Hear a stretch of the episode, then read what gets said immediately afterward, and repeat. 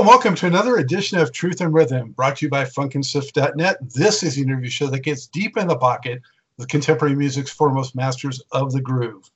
Whether you're watching the video version on YouTube or FunkNSwift.net, or listening to the audio podcast version on iTunes, Spotify, or any other leading provider, I thank you as always for your continued interest and support. Also, I want to give a shout out to the Funk Hall of Fame and Exhibition Center in Dayton, Ohio of which I'm proud to be an official funk ambassador. Go to thefunkcenter.org to learn more and help keep the funk alive. That's right, baby. For today's episode, I'm delighted to welcome to the Truth and Rhythm studio a woman with more aliases than an FBI most wanted list. Except she is most wanted for the unique singing and songwriting abilities that have led her enjoying a long and successful funk dance and club music career. With her billed as Sheila Horn, Sheila Washington, Sheila Brody, Blackwood, Amuka Kelly, or even a Bride of Funkenstein. This artist's star power has shined through.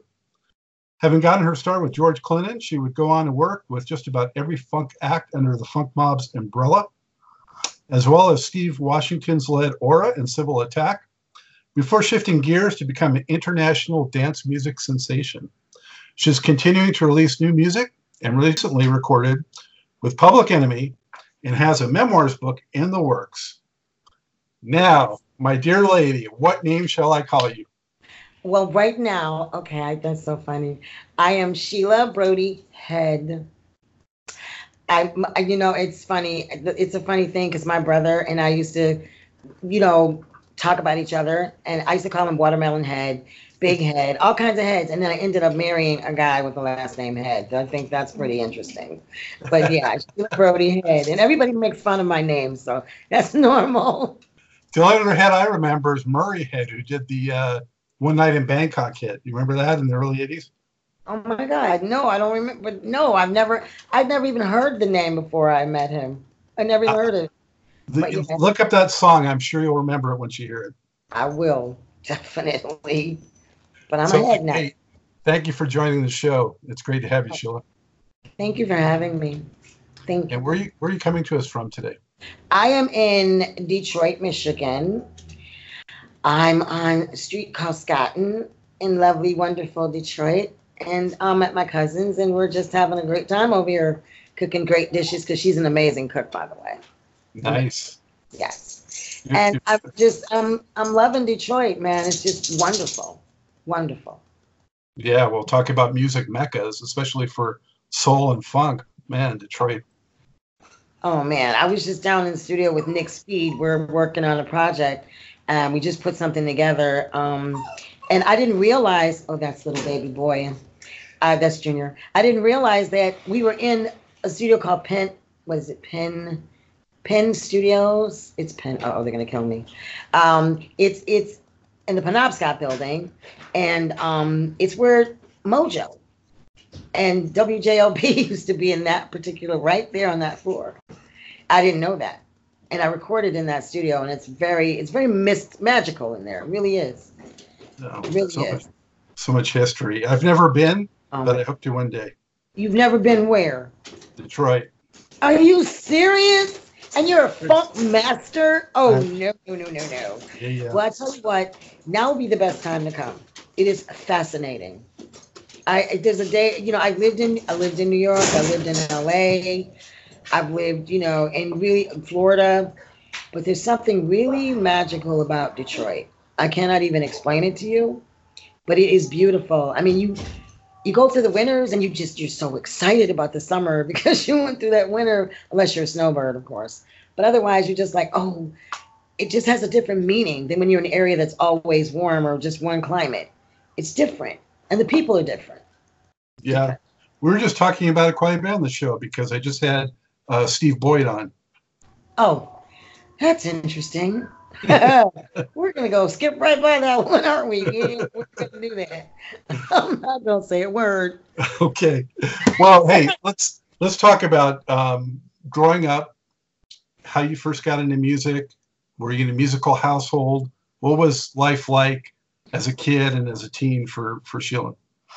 Um, I I was in groups. I was in a group. I, I remember I was in a group when I and I would go to Grosse Pointe to rehearse. I would actually stay in Grosse Pointe at the band's house for the week. Like, and they and they would go back to school, and then I would go home on the weekends because I was a kid. I was like 14, and I was in this band called Holden Caulfield. You know, Catcher in the Rye. it was a yeah. rock band, right? And then I had a group called I was in Damali. I was in a bunch of groups, and then I started doing these. People encouraged me to enter the talent shows. So then I start winning the talent shows, and I'm like, hey, this is kind of cool. You know, this is kind of cool. And I I just started from there and I just, and then George Clinton. I met a guy named E-Man, which you might know him. He worked with Snoop. He worked with a lot of people when he went to California, but he was Bootsy's tech man. So I met him in Detroit. I was a kid, and he was like, "Hey, you want to come down to the studio?" But I was already singing, so I had things already recorded. And I said, "Sure." He invited me down. I went down, and Lynn Mabry was sitting on the steps at United Sound there's a area where it's between Studio A and the, there's a stairway right outside there. And we're sitting there, and she says, "Hey, you got any music?" And I put it on, and then George descends the stairway. Oh boy, he was all clad in red leather from head to toe.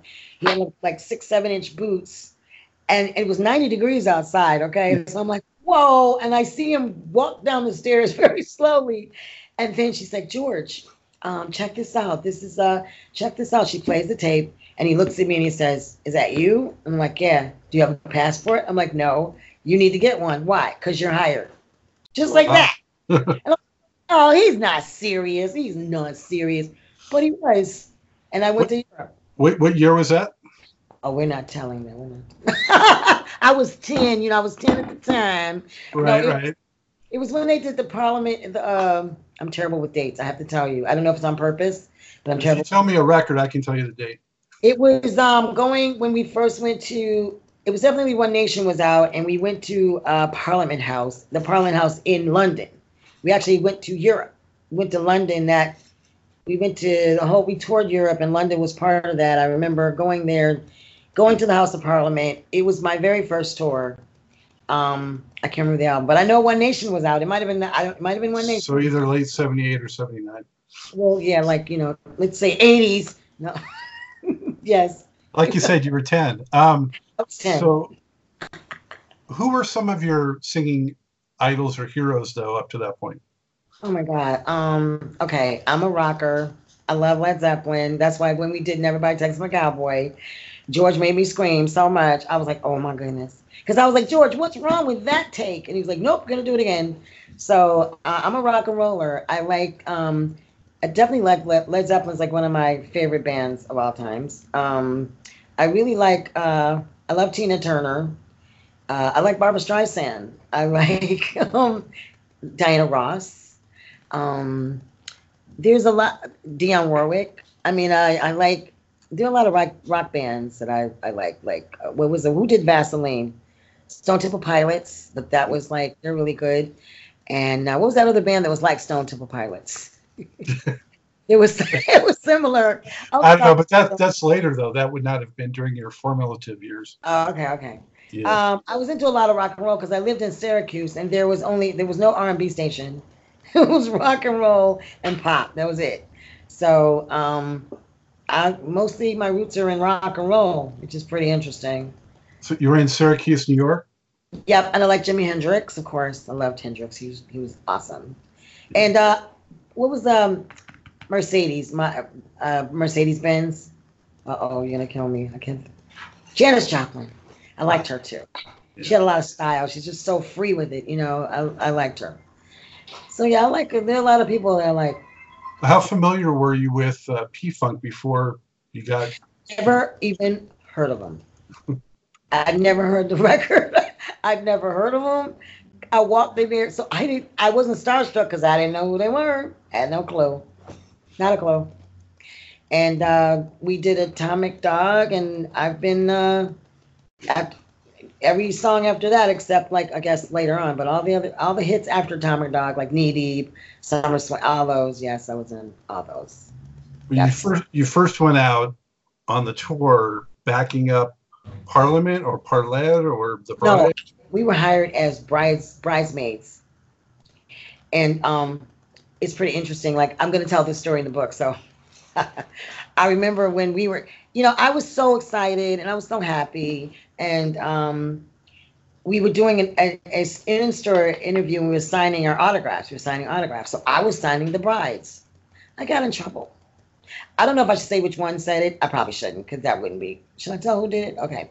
They were like, Why are you signing the brides? You're not a bride. You're a bridesmaid. You sign bridesmaid. Don't you sign bride? So it's just weird that I ended up becoming lead singer of Never Buy Texas for a Cowboy album. It's just karma because I didn't, I had no intention. I had no idea. I wasn't trying. But one of the other girls were three bridesmaids, and one of the other girls had already decided that when one of them, either Kim or I'm not Kim, either uh, Dawn or Lynn left, she wanted that spot. so she she kind of tried to set me and the other girl, Satori, Jeanette McGruder, tried to set us up all the time. Like one time, we're like, oh, we're gonna go, we're gonna go shopping. There's no, there's no rehearsal. She said, oh no, there is no rehearsal, and she knew. So when they asked where the girls, oh, they said they weren't, they didn't want to do rehearsal, they went shopping. So she would do stuff like that, like trying to get us in trouble. But she ended up the one, she ended up leaving before us. And I spoke to Ronald Brembry. I can verify this. That's um, you know who that is, Ronald Brembry. He's no. Bootsy's like Bootsy's right hand guy. He was like his manager for many, many years. Oh. He told me that George came to him and said, um, when Lynn left, he said, I'm gonna make it a three girl act. I'm gonna bring them up to the front and I'm gonna make them brides. So George, to me, I mean, he he christened me and uh, and Jeanette as brides. He made us brides, so we were brides. Um, and, and Lynn left because she had a baby, right? No, not right away. She was dating um, Junie Morrison, Junie, and you know Junie was kind of different. I'm just saying he you he was a little different. Eccentric genius, right? Whoa! I mean, for real. I mean, and he's the kind of guy. He was the kind of guy. God rest his soul. That if he had a woman, she was all his. I mean, you know, they he kind of ran the show. Like for he definitely wore the pants in that in the relationship. Absolutely no question. So when he left, then Lynn had to leave too. She left. But I didn't expect her to leave. You know, but she did. And then we became three brides. And then we recorded Never Buy Texas for a Cowboy. Who were the bridesmaids with you before that? Oh, uh, Jeanette McGruder. Her name is Satori Shakoor nowadays. Well, she just got married, so she has a different last name. Us brides, you know, we're brides. What are we supposed to do? What do brides do? They get married. No. Perfect. I don't even know where that came from. But um, Satori, um, and then there was Babs. Babs was a bride, but she kind of left on that first tour. Okay. Uh, she she'd already decided that she was. You know, she. You know what they say if you dig a hole for somebody, you better dig one for yourself. you ever heard that saying? so she was trying to dig a hole for me and the other girls, so we would just disappear. But it ended up being her that fell in the hole. We didn't fall in the hole. We became brides. We didn't even. We didn't even we weren't even trying to be brides. You know, it was like it just happened. It was just the the, the it just happened. Well, and Jeanette was had been part of Parlet as well, right? No, that's a different Jeanette. That's Jeanette Washington. Right. She, there's a Jeanette Washington. She's a Parlet. And there was Malia, and there were like several Parlets. You know, they were the, the Evans girls, um, Gwen and uh, her sister. Oh God, I'm gonna be so bad. You better take that part. but I got um, the records here, so. Yeah, Gwen Dozier. Gwen Dozier and her sister, um, they both were par- Parlet. And then there was um, Shirley Hayden, of course, and then there was Malia and uh, Jeanette Jeanette Washington, who is who was I don't know if she still is working with Dawn right now. Right. So, yeah, they recently did something together. You're right. Yep. Um, so, do you remember what the first song you performed with the Funk Mob was before you were right. bride? Oh, I know we did uh, underwater thing. You remember the funking underwater thing? That was a big deal because I remember we had costumes made for that when we were supposed to be underwater. Because I was a motor booty lady. Did you know that? No, tell it. You didn't know I was a motor booty lady? You, the, okay, there was a chick. There were these chicks. We had to put on these costumes like this padding. Well, I remember the show. Yeah. Oh my God! Do you remember girls walking around in tight, uh, um, tight like what is it? Like whatever it is, and it was an orange one and a pink one, and we looked like I don't know alien chicks because we had like all this padding on. We put spandex over it. Then we had these uh, electric boobies and uh, butts, and then we had these weird little. It was weird, but we were motor booty ladies were pretty famous. I think people kind of liked us. Yeah, I actually did not get to see that tour in person, but I've seen video, and uh, what an amazing, crazy show! I mean, with the the bird and uh, and the octopus, the octopus, yeah, yeah, all that, all that, yeah. It, it was really fun. It really was, but I don't know if we ever really looked like we were really fucking underwater. There was supposed to be some laser thing that happened, but it didn't really happen. It yeah. didn't. But people just were like, okay, use your imagination. We're really fucking underwater here. Okay, don't we look like we're underwater? So that's kind of. I was a little upset with George for a minute because the giggles and squirm outfits were extremely sexy, okay, and ours were not. Mm. I'm like George, why would you do that? Why did you give them the angry? He said, ah, ah, "That's rock and roll, baby." That was always his answer. That's rock and roll, baby. That was it. anything, anything you came in with an issue, George. Why blah blah blah? Ah, that's rock and roll, baby. That was it. That was the answer. Pretty good answer, right? Answer. Yeah. What, what were your like? Uh, aside from that, what were your early impressions of George? Um, he was definitely a rock star. Absolutely bona fide. Very smart. Very smart. He gave me um, he gave me a copy of the book Animal Animal Farm. Mm-hmm. Animal, Animal Farm, yeah, Animal George Farm. Orwell, yeah. Yeah, it's a pretty cool book. I mean, he always gave me like really cool book, like intellectual books. He was always reading, you know. And he, and I noticed that whenever he would do an interview, he would always be like perfect. he never screwed his words up or or stumbled. It was always very articulate, very eloquent, very just perfect. And I'm like, wow, look at that. That was impressive. And he read a lot. He used to read a lot. That and he used to draw a lot, but he was colorblind. so he didn't know how wild the colors were looking. And then he there's a period where he actually labeled the um, markers. But before the markers were labeled, that's a pre-colorblind period, which was pretty interesting. Wait, you're yeah. saying George is colorblind?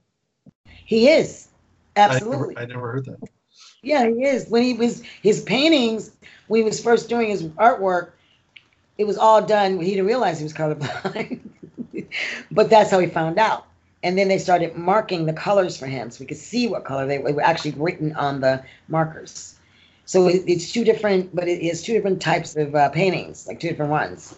So all, all those all those super colorful Pedro Bell drawings, he didn't see in color.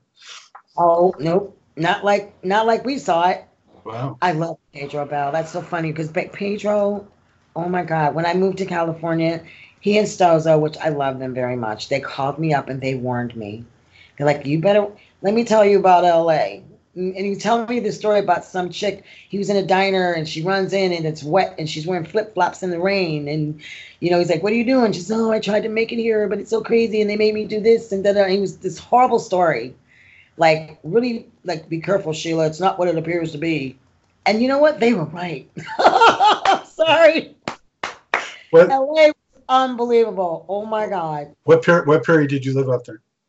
I lived there five years ago. I lived in the most haunted house in LA. And look, Reseda. Actually, you can look it up. It's called Haunted Ghost Stories, Ghost Haunted Stories or something. Uh, ghost Stories, Ghost Adventures. Ghost Adventures. It's called the Evil Reseda House. I'm not joking. I lived there.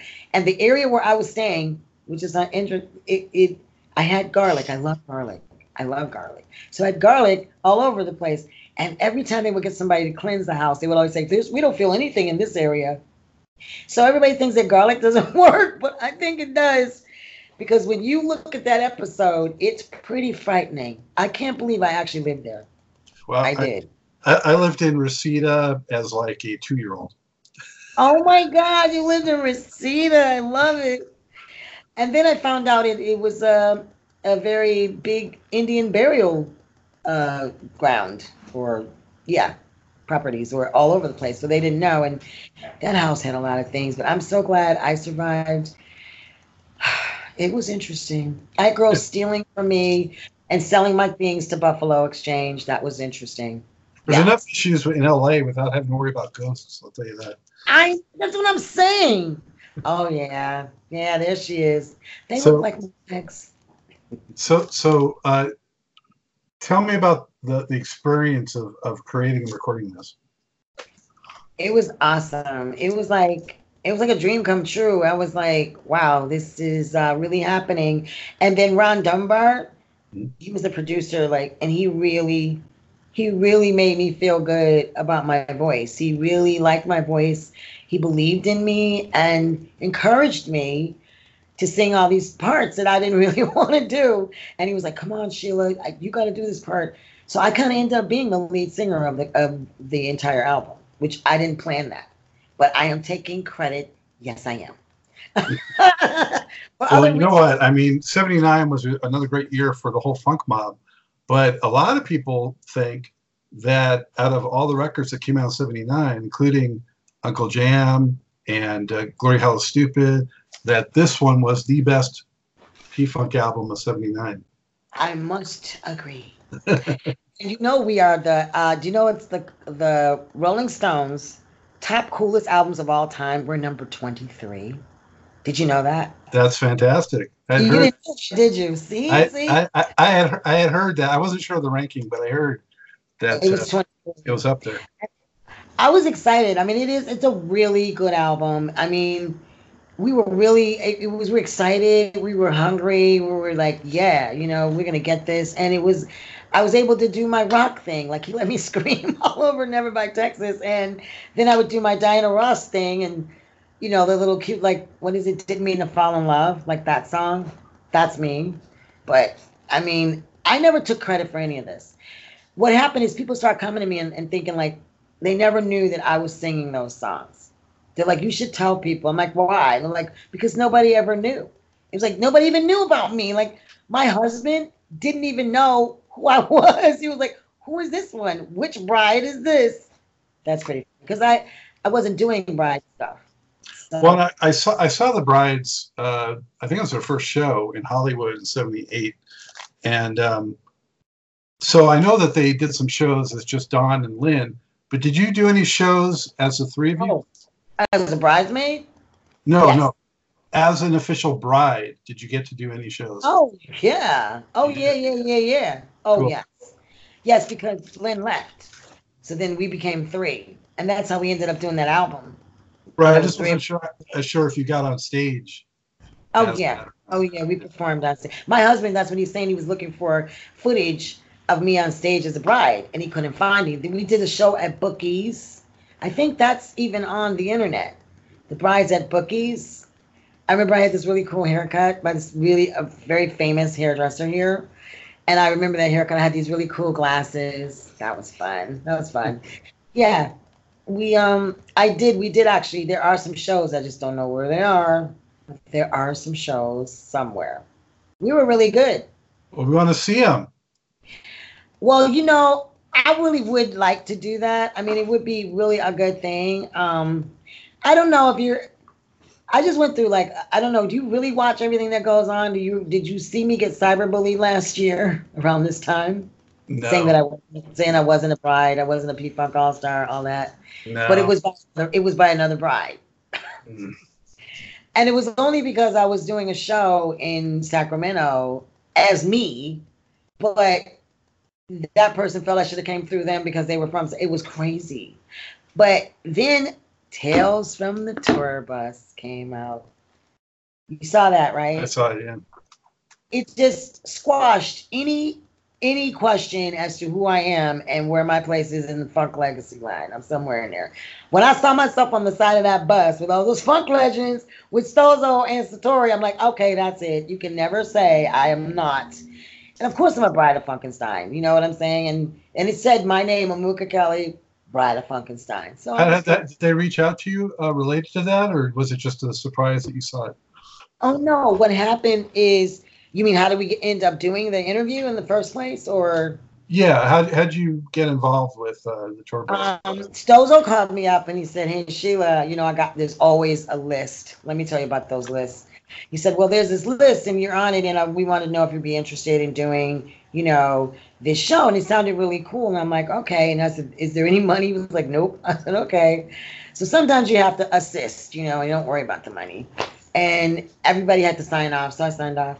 And they interviewed people. And I remember him saying that there was another one of the brides and he was trying to talk her into doing it. And like he was on the phone with her like two and a half hours. I don't know if she ever did it. See, a lot of people did that. They got interviewed, but they didn't keep everybody's stuff. I didn't know how they were going to do it. This was the final result. When I saw it, that's what they came up with. So they did interview a lot of people and decided how they wanted to put it together. But I think they liked that story about when I was telling how George will go to every band member after we get paid, like, hey, give me a hundred. give me a, how you gonna tell your boss no? Like seriously? And I was new. I'm like, I was giving him money left. Okay, here, here you go. And then the road manager saw me, Stefan Galfus. He's like, what are you doing? Stop giving him money. I was like, what? Do you know the whole band is Sheila, stop. And so I stopped. He told me I was hurting him. I wasn't helping. So I stopped giving him money. But they left that part in. I guess it was pretty funny because can you imagine your boss, like you just got paid and th- you can't say no because they know you have money, right? They know you have money. How can you say yeah. no? That's a that's what they call a cash twenty two. A, a, rock and a hard place. My cousin's yeah. band, Eric and a hard place. A rock and a hard place. That's where you are. But I was doing it. I've given him my bracelet. I gave him a bracelet, had all these little baubles on it, and he was on stage hitting that bad boy up against his hand until all the baubles were gone. When he gave me the bracelet back, it was like three baubles left on it, over like over a hundred, and it were three after he finished. so I, I kind of learned not to give him my glasses and my bracelets and stuff because I wasn't getting them back. He threw my glasses in the audience. Give me those glasses. Okay, my sunglasses. I saw him sailing across the audience, like, okay, that's just part of it. He's the boss. He can do that. he can do that. Yes, that was yes, but it was fun there was a lot the community spirit back then was like amazing. Like we even had something called Fork Bandit. You know, we could take your fork and actually put it in somebody else's plate and say Fork Bandit and actually seize some food in their plate and not get stabbed. You know what I'm saying? I mean, can, it was cool. There was a sense of sharing and caring. It was just beautiful. It was beautiful. Seriously. Well, you came in at a time when it was like kind of peaking and then it rapidly started to sort of crash. Exactly. And yeah. then, you know, Steve Washington is my ex-husband, right? Yeah, yeah, yeah. The great well, leader of Slave. Yeah. I brought him in to the fold. I said, George, at the time, George, nothing was happening. I'm serious. It was nothing going on. We're living in Detroit, trying to make something happen. And I brought Stevie in and said, "Hey, check Stevie out." And then they did the backward stuff, and that's how we got two fries go to that how, how did you meet Steve Washington? Oh, um, oh, uh, Mark Stevens from the group Slave, the uh-huh. guitar player, Mark Stevens. Um, I was working, Charlotte, girl named Charlotte Morgan. She's from Cleveland, and my friend Sam. Um, they kind of were like fans that became like really, like really close to us. And Stevie was really good friends with Drac because, of course, he was in Slave. So um, they had they asked us to come up he wanted me to. I knew Drac, and he and Stevie wanted me to come up and uh, do some work on some do some music. So I went up there, and he was not gonna let me leave. He was not gonna do it. He just stayed on me and stayed on me, and I married him. I was like, I mean, he was not going to let go. It was, I loved it. I mean, I like being pursued. I call women, we love it. And he wouldn't stop. So I actually, I married him. What happened. I met him in uh where did I meet him? Was it in Jersey? I think I went to Jersey, yeah. Cause I was in Cleveland doing some things and then Drac said, Hey, you wanna come do this? And then I met Stevie and then I guess he decided I was gonna be his wife.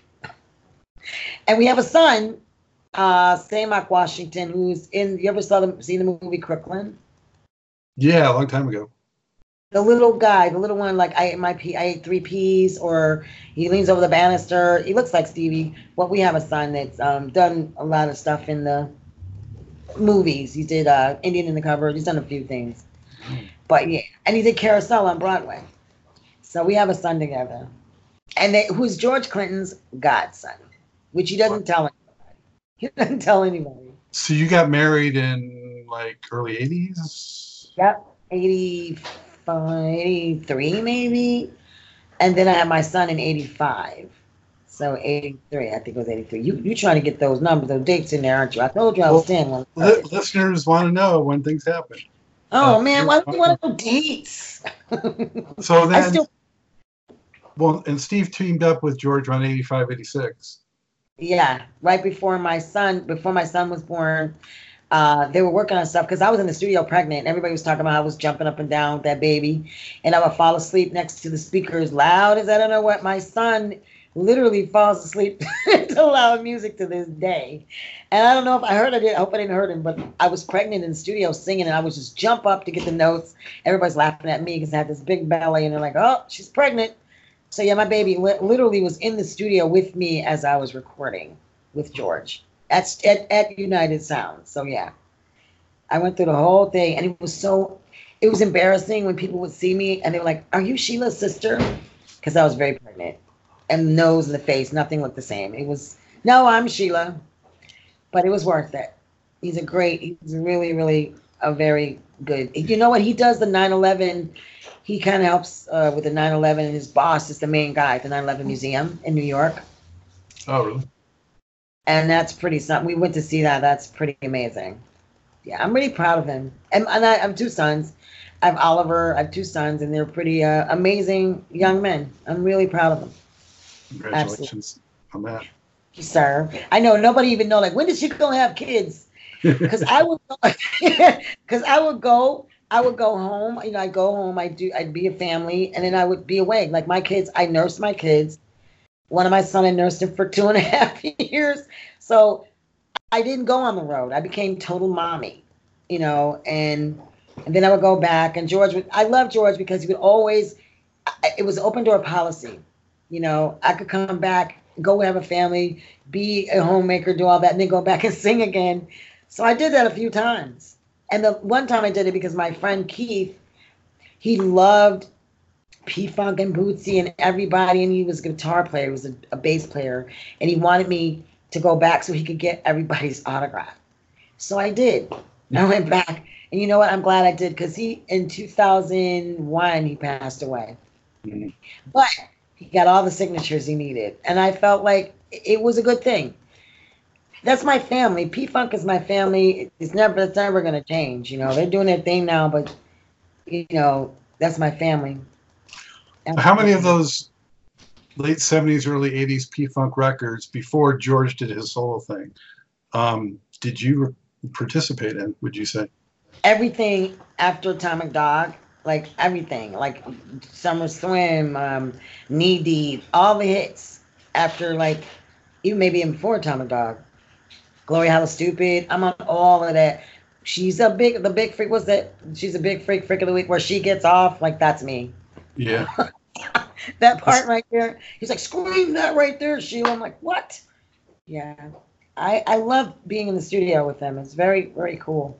How, how different was it um, recording with Steve versus George? Um, well, Steve was like my husband, and it was like um, we always had a studio right there. That was the most beautiful time in terms of being creative because we made some pretty cool stuff like that slave Aurra crew. That uh, you know that singles worth like I think the Are You Single one. These guys were at my mom's house. They were telling her like they're worth two hundred dollars a single a piece. I'm like, really? I don't have any. But um, we did a lot of really cool music together. There's some, um, we did something, we called it a new Aurra project with um, family groove music. Uh, and it's like the lost tapes. And it's really good. I should, you don't have that, do you? I'm aware of it. I've seen it. It came out like 2015, I think. Yes, it's really good. I remember coming across and I was like, what is this? I'm gonna have to, yeah, I'm gonna have to figure out how to get you a copy because it's really good. It's very, um, I can't even describe it. It we we created some really good music. I mean, one of them was released. One of them did really well in the UK. It was number one, and I don't know. I'm like, you're supposed to be pushing it over there. If that's, uh, I definitely believe in having control of. Uh, the Steve Washington sound was so identifiable with that bass style and keyboard yeah. style and even the vocal arrangements. Um, you know, and I had Curt Jones on the show. You know, he Oh, was really? he was yeah, it was fun having him on. Um, so, but were you on the um, Are You Single and and Make Up Your Mind and that stuff? No, but I loved those songs. I remember being in California and riding down the down Sunset with the top down, blasting "Make Up Your Mind" because it's so good. I mean, it's still good. And "Are You Single"? Are those songs just? They're so good. Mhm. I think. I don't know. I'm thinking about touring with him or doing something. I don't know because Steve and I are very much uh, in contact. We have a son, so he, he's stuck with me for life. I don't care. We're very we're good friends. I, I keep up with him, and um, you know, we have a son together. So Yeah, we communicate through Facebook. I've wanted to have him on, but he's just not felt up to it. So Oh, I Yeah. love Nick. I, I still, you know, he's really, I, I love that he believed in me enough to give me a chance to be a producer. Uh, you know, I produced my own, I produced him, that album, Like a Shot. I produced his vocals. Are you familiar with that album? no, She did Like a Shot album. It's so good. I produced that. Um, so he let me produce, and I wrote all the lyrics to all those projects we did together, and the melody. I wrote all that myself, and he did the music. And he believed in me, and I and it made me. It gave me. It was like adrenaline. It was like fuel. Like, oh, he believes in me. I'm gonna do this, and I'm gonna do it right. So people still love that stuff. It's gonna come back out again. when he got with uh, George for uh, R&B Skeletons in the Closet, I think it was. Yes. He did most of this, or a heck of a lot of stuff on that record, right? Yeah, yeah, he did. He did most all the music. I mean, we did do fries go with that shake, you know. Um, and uh, George, after I I laid down like all the back, we did all the backgrounds, most of them, and we I did. I think I did like maybe two verses. Then he took the record to California and let Vanessa Williams do a verse on it. Okay, and then I was told that um, she was told to sound like me my girlfriend called me from out there, said Sheila, da da da. And he said, sound like her. And she got a deal from that that that situation, but it was me. Yeah, she ended up having her own big hit record about a year later. It was it was me singing on there, and then they were gonna do an unsung, and then when they got to me, they they canned it. I guess you know they'd have to say, hey, wait a minute. You mean she was? Because I met the guy that signed her, and he signed her, but that was it was me singing on the record. He had no idea. Mhm. He thought it was all Vanessa. Yeah, you can't do that now. Mm-mm. Ask Well, when you- um, When, when you would add vocals to tracks like that, or you mentioned Summer Swim, and what was the process? Did you usually just cut those by yourself, or with any of the musicians, or Oh no, we were always in the studio. You know, it was like we'd all be in the studio, everybody would go in there and everybody singing. And then George was like, if he didn't like what you were doing, he said, You fired. So you knew that man get out. Just that session, like right then. You can go back later and it was always really it was very competitive. It was like, okay, I'm gonna do the best I can because George's gonna choose me to stay in here and I'm gonna I'm gonna rule, I'm gonna rise. It was very much like that. So that's why everything was really good because it was like you had to stay on your toes. It was no joke. I mean, you go in there, you don't want to get fired. You know, you don't want to sing the wrong thing and say, okay, I don't like that, get out. Fired, you fired. But that doesn't mean you're completely fired. Just you're fired from this moment right now, the singing part. You can't do it. I need that voice. He knew what he wanted. And if your voice or your sound didn't wasn't it, then you had to leave and wait till the next time. I understand though that Gary a lot of times also gave some vocal directions, right? So how Gary often was- was, it Gary versus George kind of directing vocals? Um, sometimes they'd be in there together. You know, sometimes they'd be in the studio, like they'd be right in there with you directing. It was so many variations. Um, uh, I I love both. I loved working with both of them. I mean, they Gary's very. Oh, his harmonies are so like magnificent, you know, and George too. I mean, they were really they knew what they wanted, and um, the those harmonies, man, are they like amazing or what? It's the only ones that do it that way. I'm trying to tell you. And I never met Glenn, you know, which I really wish I met Glenn Goins because his voice was so amazing. Um, but there are a lot of great singers and musicians in that band. I mean, you had to be good. You could not fake the funk. It wasn't happening. You, you no, you'd be you'd be gone. Then fake, because there's nothing like being in the studio in front of that microphone, you can't fake. You, you're right there. You he can hear you really well, and that's it. Well, you're also surrounded by some of the greatest musicians. Period. No, like Dennis Chambers. He was my he was my band drummer. He was a drummer for Brides first, and George took him. He was like, "Oh, I'm snatching him." Oh boy, he was our drummer. Dennis was. I love Dennis. Dennis also, was also I, Blackbyrd was Brides. Uh, was Brides. Brides. Okay, yeah. we had the band, and George was like, "Oh no, no, I'm snatching them up right now." But that's the way it went. And you know, once you've been around musicians like that, that caliber, I mean, it's like wow. And and and singers, amazing singers too. Oh my goodness, amazing. Uh, Eddie Hazel actually um, taught taught me how to sing uh, a little differently because he said my vibrato used to be all over the place. Girl, your vibrato's everywhere. Come here. So he kind of took me under his wing and taught me how to control my vibrato and, and work it like you're supposed to work it, like a soul chicken. That's interesting because I mean Eddie, of course, known for his guitar primarily, not as much for vocals, but he could sing. Oh, he could sing. Yeah. He really understood. I think you know it was because he was a good, a great guitarist that he knew how to manipulate the voice to uh, accent or whatever he was doing on the guitar. He was really good. He was a really good singer, and um, he was funny too. He was a everybody. There were a lot of pranksters in the band. You know, like uh, Dennis would walk in in the, in the dressing room, and he might have a towel on. He might give us a little flash, and then he'll walk out like nothing happened. Yeah, they were they were very they were pranksters. And we had a lot of fun. We really had a lot of fun. I'm did not you, joking. Did you guys did the uh, brides get hit on a lot too? Oh my goodness. yeah, well, you know what? It seems like I was always I was kind of shy, but yeah, we we got a oh we got a lot of yeah we had a lot of um, guys that definitely showed appreciation. I'm not gonna lie, and I think it gave us a, a, a an advantage as women, you know, because they're like, "How can you marry somebody?" My field is a lot different probably than a lot of girls. I don't know if you're in this game, you are around a lot of men. I mean, hello, George. I was on on the tour with 30 guys at one point, but um, you're always around a lot of guys. Absolutely. There's no shortage. But a male shortage where? what, what was your um, impressions of Bernie? Oh, I love Bernie. Bernie was a uh, Bernie was so funny. Okay, he would always stick his teeth out. You know, when he had false teeth, he would stick, be talking, he would just stick them out like like you, and he just crack up. And he loved Bloody Marys, and he would make them really, really hot. He put a lot of Tabasco sauce in them, and he was a character. He was a genius. He was definitely a character. they all were funny. I mean, all had a crazy, amazing, uncanny sense of humor.